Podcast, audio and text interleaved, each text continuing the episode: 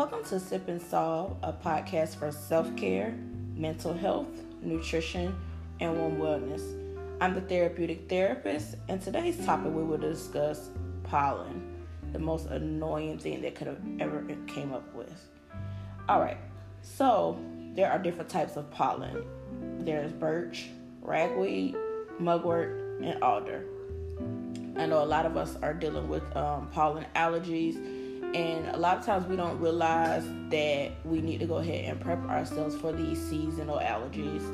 And the foods to avoid during the allergy season are dairy, of course, because it builds up the mucus that adds to congestion. Um, the sugar, which is acid um, forming and is the perfect breeding ground for viruses, bacteria, and fungus, and also bread. Um, then you want to get plenty of vitamin C.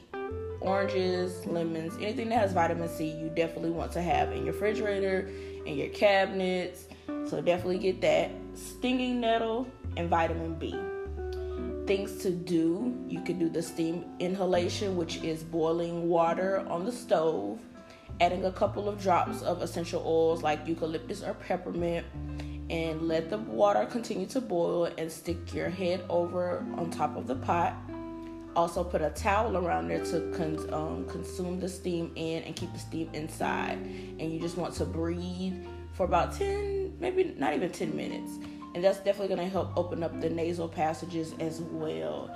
And some of the foods to eat during this season are turmeric, lemon, ginger, cayenne pepper, raw honey, Irish moss, and chia seeds. You want to get pineapples, wasabi, red apples, strawberries, and almonds. And you definitely still want to rack up on the ginger tea, green tea, any type of tea that helps with allergies. You definitely want to have. Chamomile is one.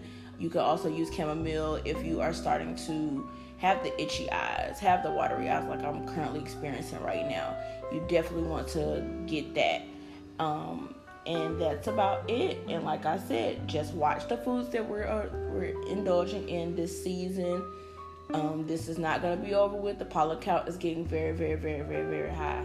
So just watch your activities, watch the foods that you're eating, and just try to rest as much as possible. Stay hydrated.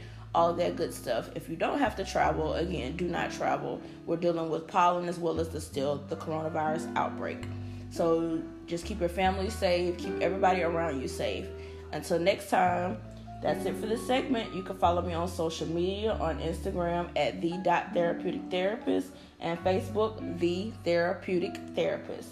Until next time, take care of yourself and remember, you need you.